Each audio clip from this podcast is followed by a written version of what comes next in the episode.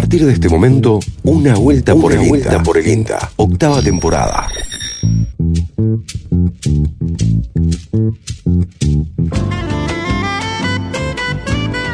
Bienvenidos, bienvenidas a Una Vuelta por el INTA, el placer de saludar a nuestra audiencia en esto que es el programa del Instituto Nacional de Tecnología Agropecuaria. Rápidamente los saludo en esta mañana de domingo a mi compañero, a mi coequiper, Mauro Bianco. ¿Cómo anda, Bianco? Buen día, Lucas, buen día para todos, todas que están escuchando.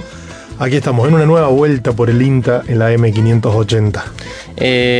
Promediando el invierno, tenemos un programita muy cargado con temas interesantes.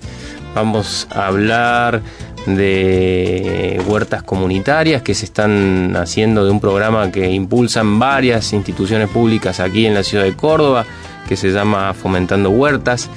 ¿Qué más tenemos, Bianco, hoy? Turismo rural, un tema interesante, lo veníamos anticipando en el INTA a nivel regional. Hay grupos de cambio rural donde hay personas que se dedican a esto, y hay algunos proyectos, algunas ideas. Lavandas y Aromáticas de Calamuchita es uno de los que está trabajando en Córdoba. Nos vamos a meter en este grupo que está creando la ruta de la lavanda de Calamuchita y también abrimos una puerta en el turismo rural porque vamos a seguir conversando. Muy interesante el turismo rural en este contexto pandémico que estamos viviendo, en donde por ahí evitar lugares con mucha gente, con mucha confluencia de personas. El turismo rural potencialmente tiene muchas posibilidades en ese sentido, y también mucho camino por recorrer. Así es, el otro día leí justamente una nota que hablaba de esto, las posibilidades y la oportunidad que tiene el turismo rural. Así que el INTA trabaja en esto, vamos a adentrarnos en el tema. Otro de los temas que lo venimos anticipando hace mucho, manejo sanitario de trigo. Hoy sale sí o sí. Hoy sale sí o sí. Y lo último, vamos a hablar sobre insectos, ¿sí? ¿Cuándo un insecto es considerado plaga? Vamos a tratar de entender un poco acerca del comportamiento de los insectos, y para esto vamos a hablar con una especialista de INTA Marcos Juárez. Y además tenemos la miel. La miel La Posta, producida en el campo anexo de INTA de Anfunes. Vamos a estar sorteando una miel. Ya sorteamos 5. Esta sería la sexta miel. Si querés comentarle cómo. Entran a nuestro Facebook, nos buscan como Una Vuelta por el INTA. Allí van a encontrar la publicación destacada con la foto de la miel de La Posta. La comparten, le dan me gusta, hacen todo lo que nos ayude a difundir nuestro espacio, y ponen su nombre y sus últimos 3 del DNI. Al final del programa de hoy se va a otra miel de La Posta. Estos son los anticipos, vamos a la música. Brito nos dice que somos largueros en el inicio, así que le metamos a la música y arrancamos con esta mañana de domingo 18 de julio. Esto es Una Vuelta por el INTA, y ahora los invitamos con la música de un ex Redondito de Ricota. Su nombre es Sky Bailinson. Él aparece por acá con Territorio Caníbal. Cuerpos, estoy rodeado de cuerpos. Por todos lados hay cuerpos. Es una invasión. Cuerpos, millones de cuerpos. Enjambres voraces, superpoblación.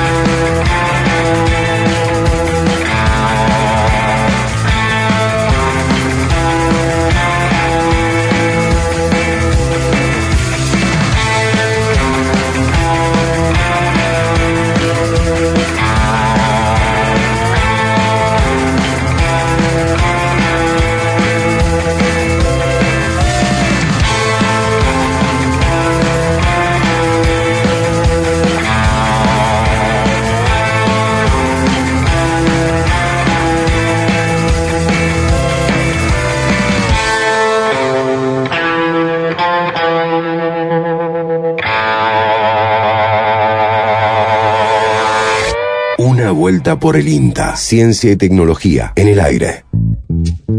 Arrancamos una vuelta por el INTA, arrancamos ya con los temas, Bianco, de frente mar, así, porque tenemos mucho material para hoy. Se está llevando adelante desde el año pasado un proyecto que se llama Fomentando Huertas, que tiene una huerta comunitaria modelo en el Parque Sarmiento, y en donde se hacen capacitaciones y hay mucha articulación entre organismos del Estado y organizaciones sociales en este contexto difícil, en un contexto pandémico en donde el alimento se ha vuelto algo estratégico. Vamos a escuchar a Fátima Varela, compañera del INTA Córdoba, que explica un poco cómo surge esta iniciativa, cuál es el marco de articulación y de qué se trata este proceso. Desde la agencia INTA Córdoba estamos acompañando un proceso de armado de huerta comunitaria modelo en el Parque Sarmiento, en espacios verdes de la municipalidad, que surge de un convenio que se firmó el año pasado entre la Universidad, Facultad de Ciencias Agropecuarias y la Municipalidad de Córdoba, el área ambiente y economía social de la misma, más el Ministerio de Agricultura de la provincia de Córdoba, Dirección de Agricultura Familiar y el INTA Pro Huerta. Así que desde el año pasado estamos construyendo y capacitando a diferentes referentes que participan en ese espacio de espacios verdes, en esa huerta comunitaria, que fue un espacio que pone a disposición la municipalidad para hacer experiencias y capacitaciones. Participan referentes de diferentes barrios, Angeleri, Nuestro Hogar 3, Ituzaingó, el CEP, entre otros, y ellos lo que aprenden más su experiencia lo replican en las huertas comunitarias, en los merenderos, en huertas escolares, y nos muestran a través de fotos y visitas de y consultas de lo que van aprendiendo, lo que van aplicando en este espacio.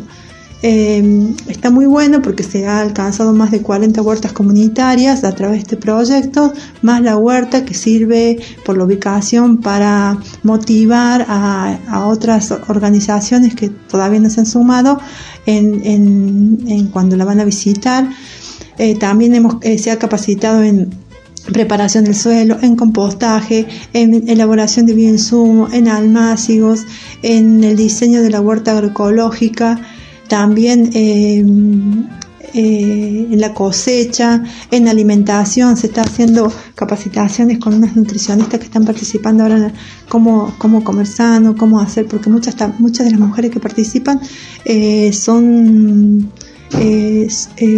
trabajan en comedores o en merenderos, así que está muy interesante. Las actividades que estamos haciendo son presenciales, con todos los cuidados del protocolo. Lo venimos haciendo desde octubre del año pasado. Hemos tenido una hermosa huerta de primavera-verano y ahora estamos trabajando la de otoño-invierno. Ya en breve vamos a empezar a hacer actividades para los cultivos de siembra de primavera-verano. Es muy gratificante haber podido trabajar en este aspecto, porque ellos también valoran este espacio y el trabajo comunitario que ha podido poner en las mesas alimentos frescos y sanos en este contexto de pandemia.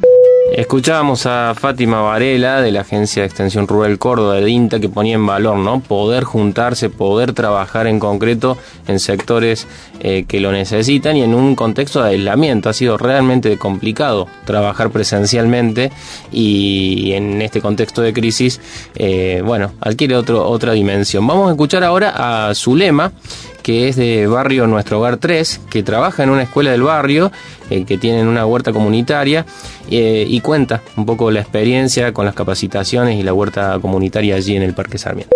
Mi nombre es Zulema, yo participo en la huerta municipal. Bueno, ahí desde el primer día que entré, cuando me dijeron, pues, vas a ir a un curso de huertas, a mí siempre me gustó participar, o sea, trabajar con la tierra, y me gustó esa idea. Bueno, ahí estoy desde octubre aprendiendo las enseñanzas. Ahí estamos aprendiendo cómo preparar la tierra, cómo sembrar, cómo cosechar, hacer el compost, qué épocas hay que sembrar, que se siembre en otoño, invierno. Todo eso estamos aprendiendo. y todo ese aprendizaje lo estoy trayendo a mi barrio. Trabajamos en la escuela, con una escuela que nos prestó el terreno, y ahí tenemos 35 compañeras, y todo ese aprendizaje que estoy aprendiendo allá, todo eso los enseño a mis compañeras aquí también en mi barrio. Tengo a mis vecinos y así estoy trabajando. A mí me gusta todo esto, lo que estamos haciendo, gracias a los profesores que nos dan la capacitación de INTA, de la universidad, la municipalidad. Gracias a ellos estamos aprendiendo cómo valorar nuestras verduras. Así escuchábamos a Zulema, de Barrio Nuestro Hogar 3, y ahora vamos a escuchar a Norma, de Yapeyú, que además de la huerta comunitaria participa en la Feria de las Heras, con nativas y productos de la huerta comunitaria de su barrio. Norma pone, entre otras cosas, en valor el laburo del Estado de manera interinstitucional. La escuchamos. Hola, soy Norma Mancilla, de Barrio Yapeyú. Comencé a trabajar huertas en el barrio, con vecinos, escuelas, centros comunitarios, hace varios años ya, con asistencia de Pro Huerta. Luego también continué con un espacio ahí de trabajo en huerteros urbanos de la municipalidad, y en la actualidad con el programa Fomentando Huertas, que empezó el año pasado en octubre. Bueno, con este programa, desde el primer día, digamos, lo más lindo, bueno, me encontré con mucha gente, o sea, todas las mismas personas que veníamos trabajando, nos encontramos todos ahí. Eso fue muy bonito. Y la fuerza que tiene esto, yo por lo menos lo siento así, es la conjunción de diversos sectores gubernamentales y educativos que están apoyando y capacitando a nosotros, a las organizaciones sociales, con una gran calidad humana en un contexto de pandemia, que eso nos da un gran apoyo y nos brinda la oportunidad de un espacio de trabajo, bueno, en la huerta agroecológica municipal, en el que recuperamos aromas, sabores, colores, texturas y recuerdos. A través de la siembra, el contacto con la naturaleza, cuidados culturales, cosecha y ricos platos gourmet, ¿no es cierto? Muy, muy ricos, olvidados por diversas razones. Aquí los estamos recreando, los compartimos, y bueno, esto también por lo cual yo diría que además estamos construyendo comunidad, y esto estoy muy agradecida por esto.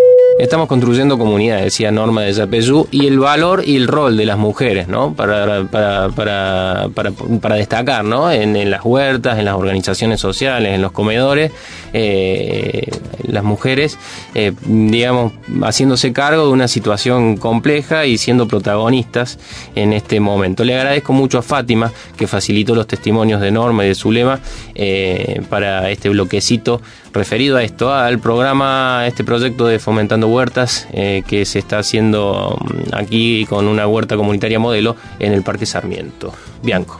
Perfecto, dejamos el Parque Sarmiento, sí. Nos vamos... ¿A dónde? ¿A dónde me lleva? A INTA Manfredi. Vamos a ver un poco de trigo. Uh-huh. El cultivo de trigo implantado, ya crecido. Sí. Ignacio Erreguerena, que es un especialista del INTA Manfredi, nos viene a hablar sobre el manejo sanitario del trigo. Uh-huh. A ver, ¿qué tenemos que prestar atención en este momento? Sí. ¿Qué enfermedades hay que prevenir, cuidar del trigo? Hay algunos alertas del INTA con cuestión de enfermedades y plaga. Ignacio va a contar un poco cuáles son esas enfermedades que tiene el trigo en esta época. En lo que respecta al manejo sanitario de trigo, contamos con varias estrategias o herramientas para poder implementar y asegurar bajos niveles de enfermedades. Primero que nada, debemos conocer algunos aspectos básicos de las enfermedades y los microorganismos que la provocan, como por ejemplo estrategias de vida, fuentes de inóculos, condiciones ambientales, entre otras. Para el complejo de manchas, por ejemplo, todos los organismos causales de estas enfermedades son necrotróficos, donde se destaca como una de las más importantes mancha amarilla, provocada por el hongo Drechslera tritici-repentis.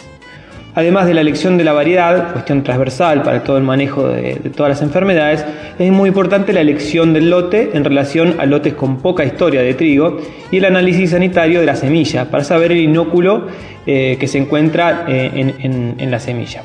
Esto nos permitirá reducir las fuentes de inóculo más importantes de este tipo de patógenos, ya sea evitando lotes con historia del cultivo o mediante la implementación de terápicos de semilla, ya sea fungicidas o biofungicidas.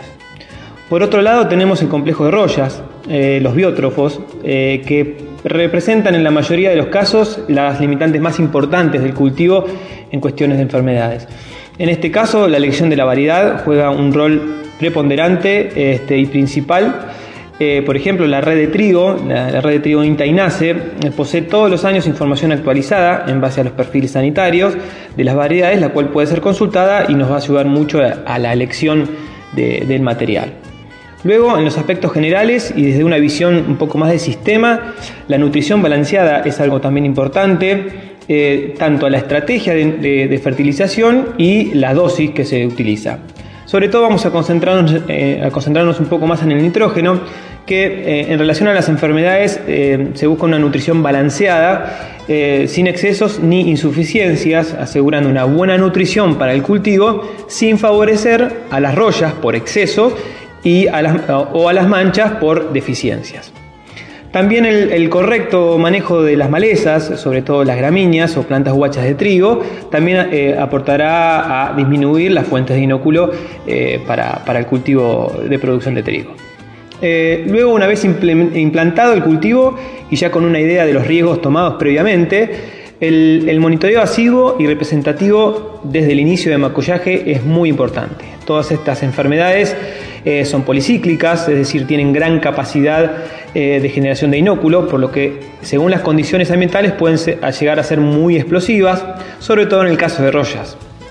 Esto está directamente relacionado al manejo químico, en caso de necesitarlo, en base al monitoreo y a los niveles de enfermedad que uno puede evaluar en el lote, llámese incidencia y severidad, podremos decidir o no la aplicación de un fungicida.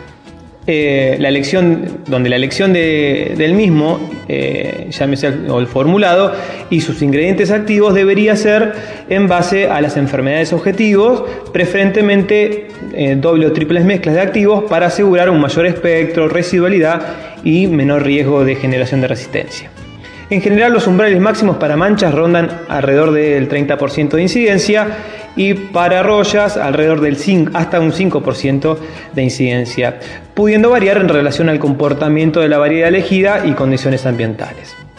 Bueno, por lo tanto, la inclusión de todas estas estrategias, la inclusión y combinación, junto con el manejo productivo del cultivo, nos permitirá ser eficientes en el manejo de las enfermedades, asegurando una producción rentable para el productor.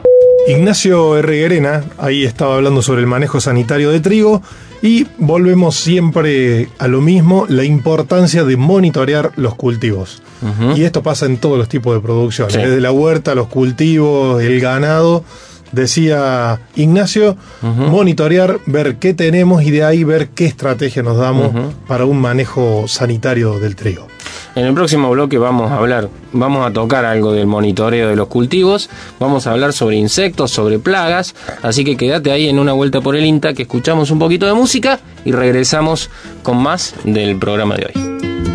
La Negra Sosa, una voz que no puede faltar un domingo por la mañana. La recordamos con esta canción, Mercedes Sosa, Razón de Vivir. Para decidir si sigo poniendo esta sangre en tierra, este corazón que bate su parche sol y tinieblas, para continuar caminando al sol por estos desiertos, para recalcar que estoy viva en medio de tantos muertos, para decidir, para continuar, para recalcar y considerar, solo me hace falta que estés aquí con tus ojos claros, fogata de amor y guía, razón de vivir mi vida.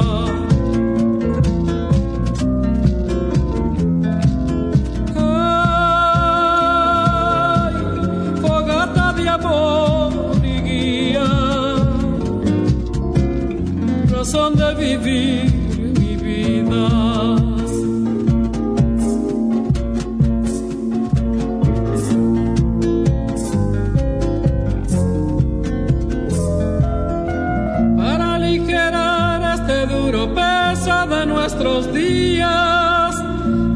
soledad que llevamos todos, islas perdidas, para descartar esta sensación de perderlo todo, para analizar por dónde seguir y elegir el modo, para aligerar, para descartar, para analizar y considerar. Solo me hace falta que estés aquí con tus ojos claros. Ay, fogata de amor y guía,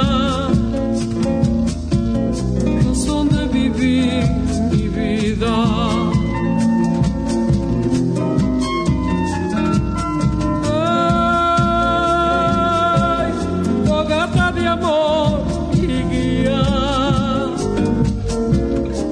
Donde viví mi vida.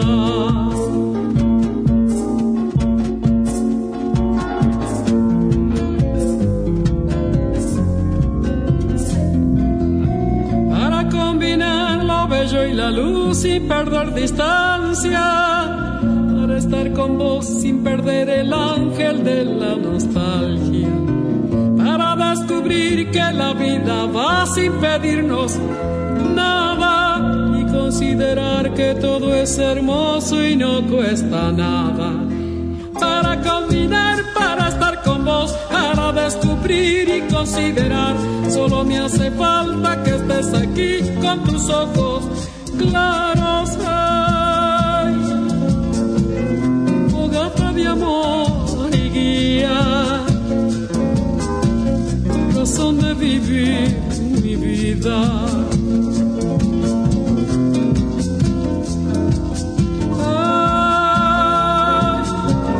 Fogata de amor y guía, razón de vivir mi vida.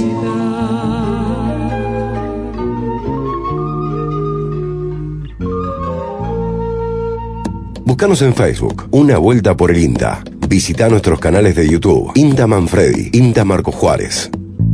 Bueno, continuamos en Una Vuelta por el INTA. Al principio del programa decíamos, vamos a hablar de insectos, vamos a hablar de plagas, vamos a hablar de cómo es el comportamiento. Hemos hecho notas muy interesantes respecto a los insectos, respecto a las plagas, y estamos en contacto con una especialista, estamos en contacto con Emilia Balbi, ingeniera agrónoma ella del INTA Marcos Juárez, a quien le damos la bienvenida. ¿Qué tal, Emilia? ¿Cómo estás? Hola, ¿qué tal? Bien, saludos a ustedes y a la audiencia. ¿Qué tal, Emilia? ¿Cómo estás? Bueno, Emilia, para empezar, para entrar en tema, arranquemos por lo más general. Nosotros acá solemos preguntar desde bien la base para entender los temas, sobre todo cuando hablamos con gente que maneja un vocabulario técnico y que son especialistas, pero arranquemos un poco por qué funciones cumplen los insectos en un ecosistema, en un cultivo.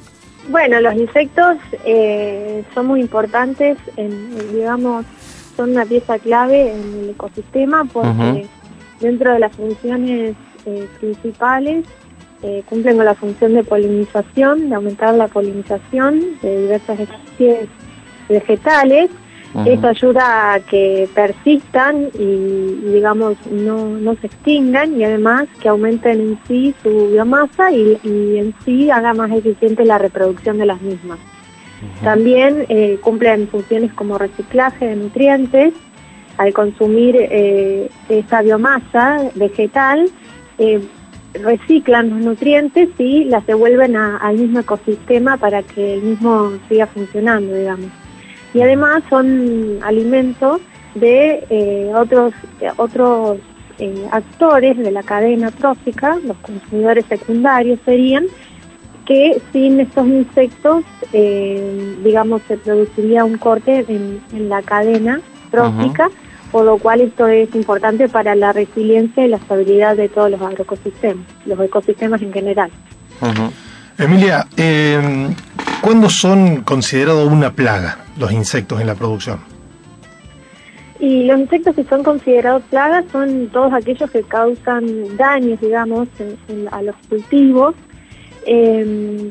ya sea por consumo directo del cultivo o por daños indirectos, como son transmisión de enfermedades, de virosis, o bajan la calidad de los frutos o los órganos de cosecha por efectos indirectos. Para que sea considerada, digamos, una plaga, la densidad poblacional de esos insectos en general tiene que escalar a ciertos niveles que están estudiados, en los cuales producen una merma en la producción agropecuaria. ¿Y qué, cuando nos metemos un poco en la producción agropecuaria, cuáles son los grupos de insectos que existen? Si podés hacer una breve caracterización dentro, cuáles son los más relevantes dentro de la producción agropecuaria. Y dentro de la producción agropecuaria, bueno, existen muchos insectos de importancia, digamos, agronómica.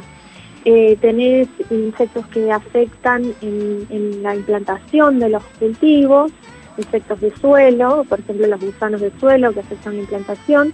También vas a tener en esa etapa y en la etapa vegetativa y así también en la etapa reproductiva lo que son orugas, que es un grupo, digamos, del lepidote, pero son un grupo muy grande que afectan diversas especies, afectan muchos cultivos comercializados, digamos, en nuestra región. Y bueno, después tenés también en la etapa vegetativa las que son cucuras, chinches. Es muy diverso, digamos, el mundo de los insectos, y también va a estar relacionado y dependiendo del cultivo que se encuentre implantado, cuál es el grupo, digamos, al cual hay que hacer foco en el monitoreo y en la supervisión. Cuando hablábamos para arreglar esta entrevista, para charlar sobre de qué íbamos a hablar, vos utilizaste un término que a mí me pareció que no conocía, que es la diapausa invernal. ¿Usted sabe lo que es, Mauro Bianco, la diapausa invernal? Bueno, no, para nada. Emilia se lo va a explicar. Bueno, existe, digamos, en los insectos, así como pasa, digamos, con otros organismos, un periodo generalmente desfavorable del año, ¿no? Para su supervivencia y para su reproducción. La diapausa invernal es un mecanismo por el cual, de quiescencia, digamos, por el cual el insecto baja su metabolismo. Para muchos, digamos, o la mayoría, es el invierno, ¿no? La estación desfavorable, donde baja su metabolismo y al punto de que, digamos, resiste el periodo desfavorable en espera del aumento de las temperaturas que llegan, digamos, las temperaturas primaverales, que aumente esa temperatura y que pueda volver a alimentarse, a reproducirse, y de allí van a dispararse las generaciones futuras. No solamente esto ocurre en invierno, digamos, ya que algunos organismos, digamos, algunos insectos que están presentes ahora en el invierno, la etapa desfavorable va a ser las altas temperaturas de verano. Y así como ocurre en el invierno, también algunos van a bajar su metabolismo en verano, esperando la llegada del otoño. Justo eso te iba a preguntar, si hay también insectos por estación, así como de acuerdo al clima, ¿eso les cambia, Emilia? Sí, hay, o sea, debido a que hay una gran diversidad de insectos, tenés grupos de todas las formas, y también depende de la latitud en el cual uno se encuentre. De los trópicos, muchas veces, al ser las temperaturas más constantes, digamos, a lo largo del año, y no tener una estacionalidad tan marcada, lo que ocurre es que las generaciones se suceden, digamos, sin estacionalidad. En cambio, más hacia estas latitudes, existe, digamos, esta fluctuación poblacional a través del año que va a incidir en el daño que uno puede esperar en un cultivo que tenga implantado, ya sea de invierno o de verano. Esa estacionalidad lo que va a hacer es que nosotros tengamos probabilidades mayores de ataque de un cierto número de plagas, de un cierto grupo o número de plagas en una estación en particular. Es decir, nosotros generalmente lo dividimos en los insectos, de la campaña fina, digamos, en lo que es agricultura, y después los insectos del agroindustria. Ajá, bien. ¿Y qué diferencias hay, Emilia, en un insecto maduro o inmaduro? ¿Esa influye también en su comportamiento? Sí, en general, digamos, tenemos dos grupos grandes de metamorfosis, dos modelos, podríamos decir, de metamorfosis de insectos. Un grupo se llama los hemimetábolos y otros los holometábolos. En los primeros, los insectos inmaduros son bastante parecidos al insecto adulto. Puede causar igual o menor daño debido al tamaño, o a veces igual daño o mayor también debido a que se encuentran agregados o conglomerados los insectos cuando son más pequeños. Pero después tenemos otro grupo en los cuales los holometábolos, por ejemplo, en el grupo de los lepidópteros, las orugas en sí es el estadio inmaduro y el adulto sería la polilla. En ese caso, el estadio inmaduro es solamente el que causa daño debido a que tiene un aparato bucal masticador y es el que va a consumir los cultivos. Cuando llega al estado adulto, su función principal es la reproducción y también la dispersión, porque la polilla obviamente vuela y van a ir colonizando nuevas áreas. En ese caso, depende en realidad de qué tipo de insecto, de qué grupo de metamorfosis tenga, pero en los estadios inmaduros de muchas especies de insectos son los que causan mayor daño. Uh-huh. Y esto, ¿cómo, digamos, yo tengo un lote, ¿no?, que se ve afectado por X insectos o demás. Me imagino que, de acuerdo al tratamiento que yo haga sobre esa plaga, después eso influirá de una u tal manera en las campañas siguientes, ¿no? Sí, el manejo que haga uno del lote influye, no solo, digamos, en la plaga objetivo, digamos, del manejo que estoy realizando, sino en otros grupos de plagas. Por lo cual es importante hacer un manejo racional en los lotes y evitar, por ejemplo, las aplicaciones innecesarias, ¿no? El manejo que yo haga, por ejemplo, de una población de insectos también va a repercutir en las generaciones futuras de ese insecto. Dependiendo si es una plaga, digamos, que se encuentra en esa latitud o que es migratoria. O sea, si es migratoria, bueno, voy a tener que estar recibiendo, o voy a recibir una afluencia constante por ahí o no, o digamos por picos de adultos, y eso ya va a depender del manejo que se vaya haciendo en las zonas más al norte de donde yo me ubico. Pero el manejo de los lotes en sí van a impactar en esa población, no solo en esa, sino también en generaciones futuras, y también en otros grupos de insectos, por lo cual es importante, digamos, hacer un manejo racional de los lotes. Te iba a preguntar, Emilia, a la hora de ir al campo, monitorear, ¿cuál es el parámetro que tengo que tener en cuenta? ¿La densidad poblacional o qué tipo de insecto? ¿Qué es lo que más le debería asustar a la persona o alertar a la persona que está haciendo el monitoreo? Bueno, lo que hay que tener en cuenta, digamos, principalmente es el tipo de insecto. Porque hay insectos que pueden estar en una densidad poblacional alta y que incluso eso no implique una pérdida o una merma en la producción agropecuaria. Por lo cual es muy importante saber identificar en el campo y concurrir a un profesional, a un asistente, digamos, técnico que tenga los conocimientos como para saber diferenciar cuál es la situación, hacer un diagnóstico de la situación de los distintos insectos en el campo.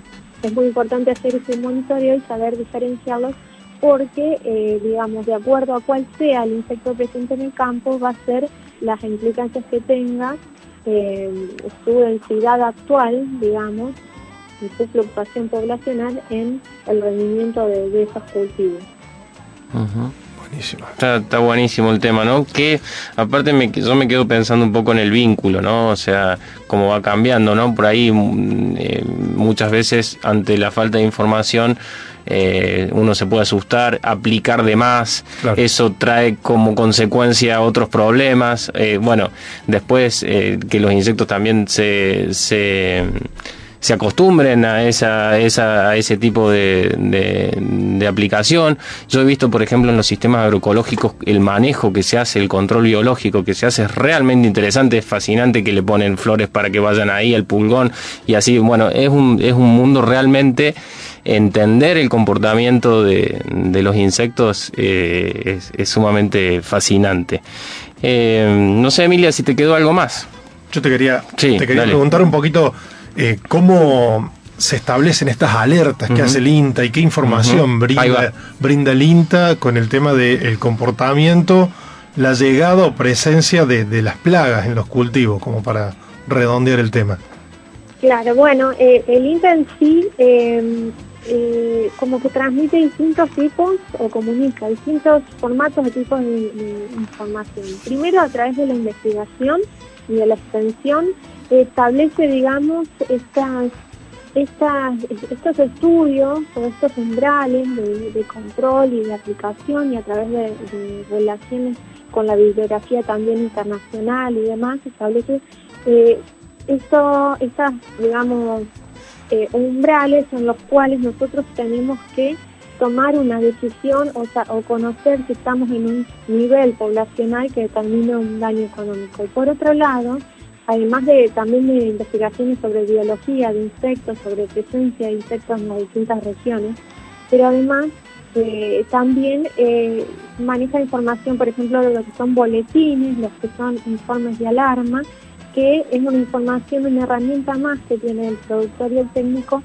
como para apoyarse y estar al tanto de lo que está ocurriendo en las determinadas áreas. Por ejemplo, el informe de alarma de Marcos Juárez en toda esa zona, digamos, esta región en la cual uno se puede, digamos, en esa información se puede apoyar como para saber qué es lo que puede estar pasando en este momento o en el corto plazo en el campo. Buenísimo, los umbrales, para dejarlo en claro, ahí se define más o menos cuál es la cantidad de unidades de insectos hay en un metro cuadrado de un cultivo. Pasando ese umbral hay que salir a controlar. Claro, depende del tipo de monitoreo, los distintos cultivos tienen distintas formas de monitorear. Claro. Depende cuál es el tipo de monitoreo, por ejemplo, por metro lineal o por metro cuadrado o tal cantidad por número de plantas. Dependiendo del cultivo eso va a variar. Claro. Pero, y esa es sí hay información de cuánta es la cantidad de plagas que uno tiene que, digamos, que pasar para tener pérdida de rendimiento importante, digamos, que justifique una medida de control. Es importante, como vos decías, que no se hagan aplicaciones innecesarias porque eso aumenta la resistencia de plagas a los mismos activos químicos y, estamos metiendo, digamos, un factor negativo en el sistema agropecuario. Qué temazo, la verdad, un temazo, Emilia. Muchísimas gracias. Muy claro, no, muy claro también, Emilia. Eso nos ayuda mucho y creo que a la gente también y nos gusta. Muchas gracias por estar en una vuelta por el INTA. Seguramente en otro momento volveremos con estos temas. Bueno, gracias a ustedes y a disposición para cualquier consulta. Muchas gracias. Así pasaba Emilia Balbi, ingeniera agrónoma del INTA Marcos Juárez, por una vuelta por el INTA. Le propongo que escuchemos un poquito de música, Bianco, y a la vuelta nuestro compañero Jorge Alegre entrevista a Enrique Yanacón y nos metemos un poquito de turismo rural. Nos vamos para Calamuchita en la ruta de la lavanda. En 2016, Toquinho lanzó un trabajo discográfico muy particular con letras del eximio compositor carioca Paulo César Pinheiro. Desde allí llega este paulista con El Arte de Vivir. A vida é um mistério pra gente aprender, pois não tem critério e quem leva a sério começa a morrer. O tempo é um caminho pra se percorrer, às vezes sozinho, às vezes juntinho, com o seu bem querer. O mundo é um brinquedo, pra quem merecer. Quem brinca com medo do seu desenredo não sente prazer. Deixa correr, a vida sempre vai lhe surpreender. Cada revés o tempo vai resolver, que o mundo joga pra você. Deixa ferver, por quase nada vale a pena sofrer. Quem segue a estrada sem parar pra entender, aprende a arte de viver. A vida é um mistério, pra gente aprender. Hoje não tem critério, e quem leva a sério começa a morrer. O tempo é um caminho pra se percorrer. Às vezes sozinho, às vezes juntinho, com o seu bem querer. O mundo é um brinquedo pra quem merecer. Quem brinca com medo do seu desenredo não sente prazer. Deixa correr, a vida sempre vai lhe surpreender. Cada revés o tempo vai resolver, que o mundo joga pra você. Deixa ferver, por quase nada vale a pena sofrer. Quem segue a estrada sem parar pra entender, aprende a arte de viver.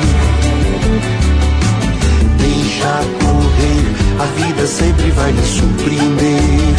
Cada revés o tempo vai resolver, e o mundo joga pra você.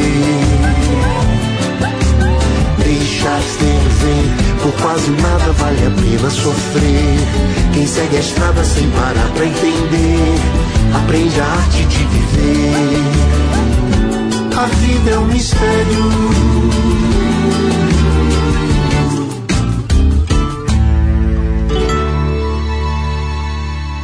Gira, gira, una vuelta por el INTA. Ciencia y tecnología desde la divulgación. Estoy en contacto con el ingeniero Enrique Yanacón, titular de la Agencia de Extensión Rural del INTA Río Tercero. Enrique, es un gusto, qué placer dialogar contigo después de tanto tiempo. ¿Cómo estás? Hola Jorge, ¿cómo estás? Es un gusto conversar nuevamente con vos y bueno, para comentar las actividades que estamos haciendo acá en el marco de nuestra agencia de Río Tercero. Y en este caso particular sabemos que están trabajando ustedes con los grupos Cambio Rural, pero en este caso particular de lo que es el turismo. ¿Qué es lo que podemos hablar sobre el tema, Enrique? Bueno, sí, en realidad una, digamos, de las áreas de influencia de la agencia, entre otros departamentos, en la cual nosotros trabajamos también es en el departamento Calamuchita, donde, bueno, sabemos que es un circuito turístico muy fuerte y que últimamente estuvo habiendo mucha demanda en el tema de formación del asociativismo, de grupo, y donde INTA puede tener alguna actividad que pueda llevar a la organización y el fortalecimiento también de ese sector. Así que estuvimos atendiendo un poco la demanda y en articulación con gente de la Universidad de Córdoba, con una asociación ahí que es el Foro de los Ríos, que nuclea a varias comunas de ahí de la zona. Así que bueno, hemos logrado en todo este marco de pandemia, hemos materializado la formación de un grupo Cambio Rural que tiene que ver netamente con las cuestiones turísticas, ¿no? Uh-huh. ¿Y dónde está funcionando concretamente este grupo, Enrique? Bueno, es el grupo está orientado. El grupo se llama Lavandas y Aromáticas de Calamuchita.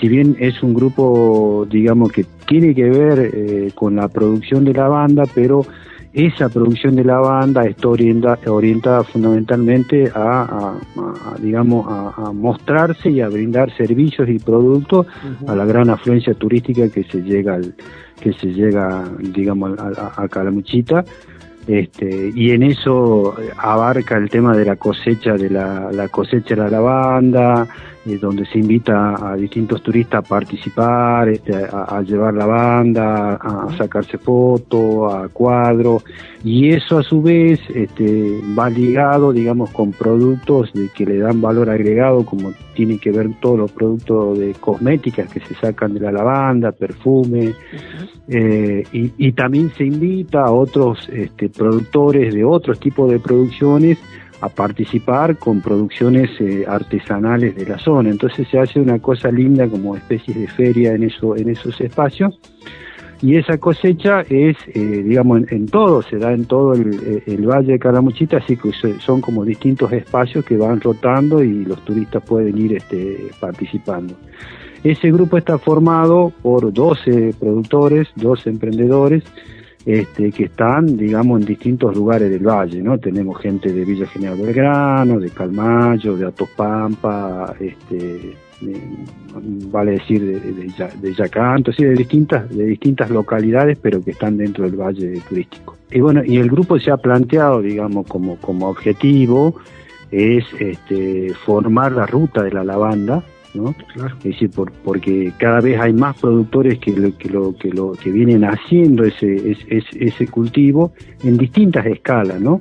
Pero entonces, y aparte hay cultivos que datan de más de 40 años, es decir que, digamos, tiene una determinada identidad en la zona.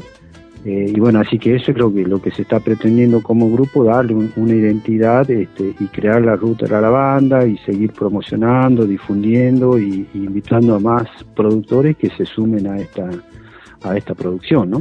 En esta época de pandemia, Enrique, creo que esto es bienvenido porque mucha gente se está inclinando para estas alternativas, sobre todo las cuestiones que hacen estar al aire libre, ¿verdad?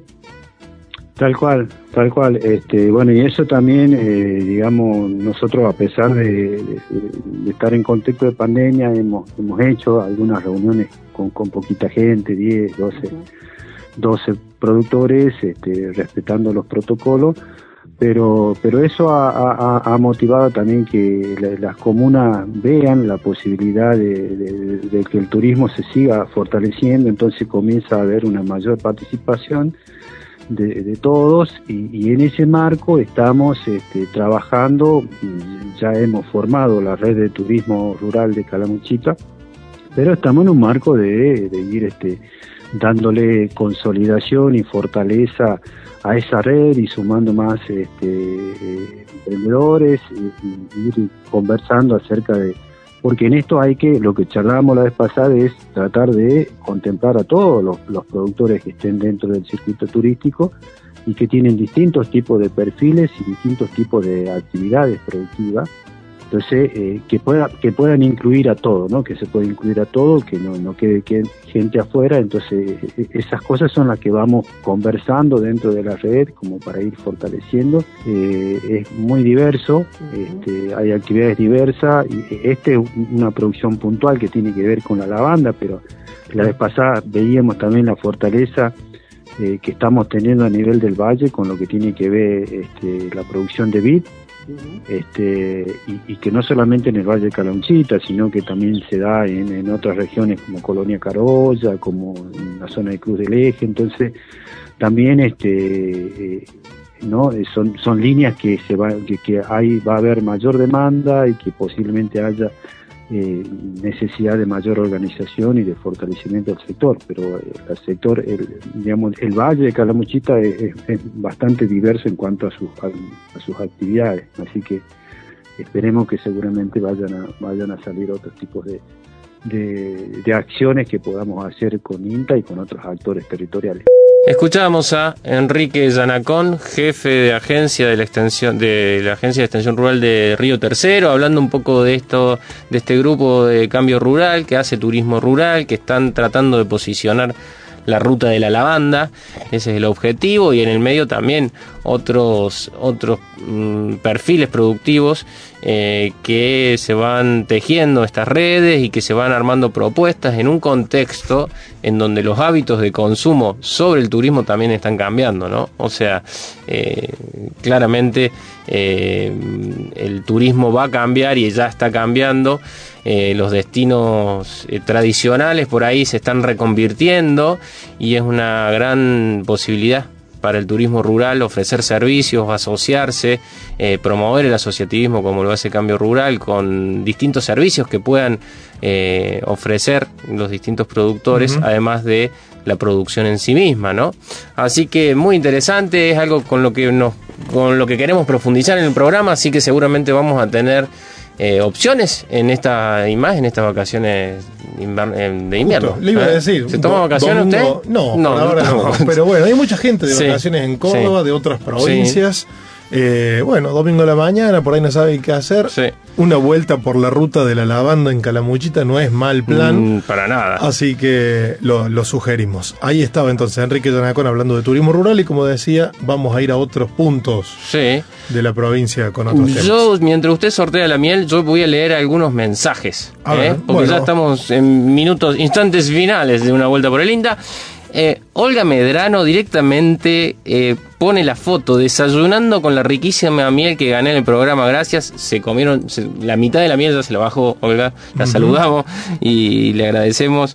Después Mariano Cabral Miño dice que vengan las abejitas a traerme la miel, mi DNI termina bla. Adriana dice siempre prendida la 580. Nalo dice me gusta mucho el programa, siempre aprendemos cosas nuevas, participo por la miel.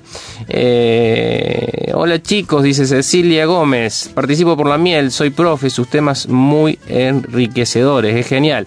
Hola, buen día, dice Silvia del Valle Espedale, participo por la miel. Después, ¿quién más? A ver, buen día, los estoy escuchando como todos los domingos, participo por el sorteo de la miel, dice Nancy. Después Elvira dice, buenos días amigos, hermoso programa como siempre. Otro domingo más sin ganar la miel, pero sigo con ustedes. Soy del norte cordobés, de Sebastián Elcano. Un saludo entre tantos de los mensajes de nuestros oyentes de una vuelta por el INTA. Sabemos que para la gente que no quiere apelar a la suerte, la puede comprar. Miel La Posta, producida en el campo anexo de INTA de Anfunes. Sí. Pueden pedirla al WhatsApp 3572 52 86 93. Ahí pueden contactarse. Fabricio Taparello, nuestro compañero, los van a asesorar para comprar la miel. 3572 el teléfono, 52 86 93. También en Facebook van a encontrar el posteo y este teléfono pueden contactarse para comprar la miel de la comercializa la cooperadora del INTA Manfredi. Ya tengo el sorteo realizado, número 37, busqué en la planilla Nancy Echeverría, DNI terminado en 153, la ganadora de la miel de este domingo. Felicitaciones Nancy, la producción del programa se va a contactar con vos.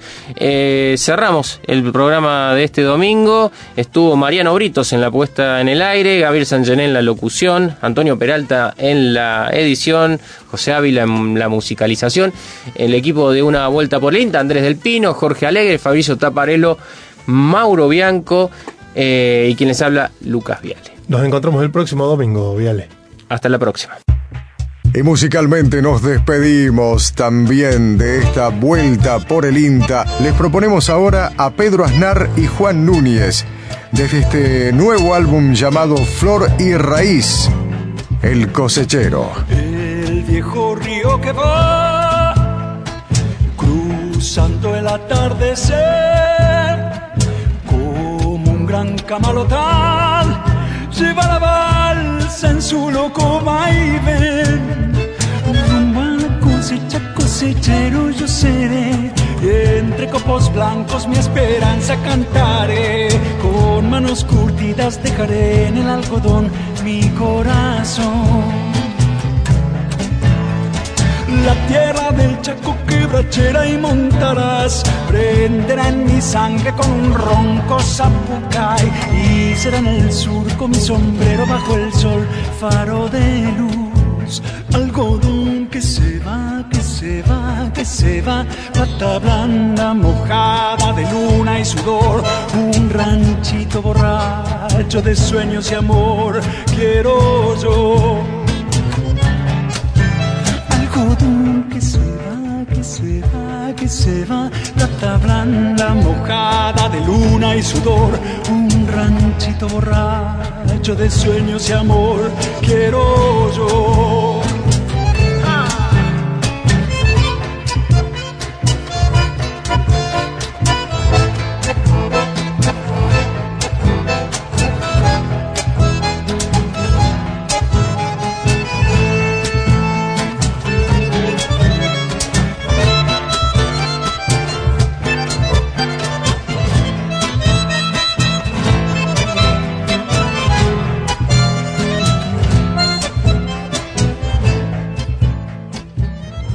Esto fue Una Vuelta por el INTA, el sello propio del Instituto Nacional de Tecnología Agropecuaria en Córdoba. Una Vuelta por el INTA.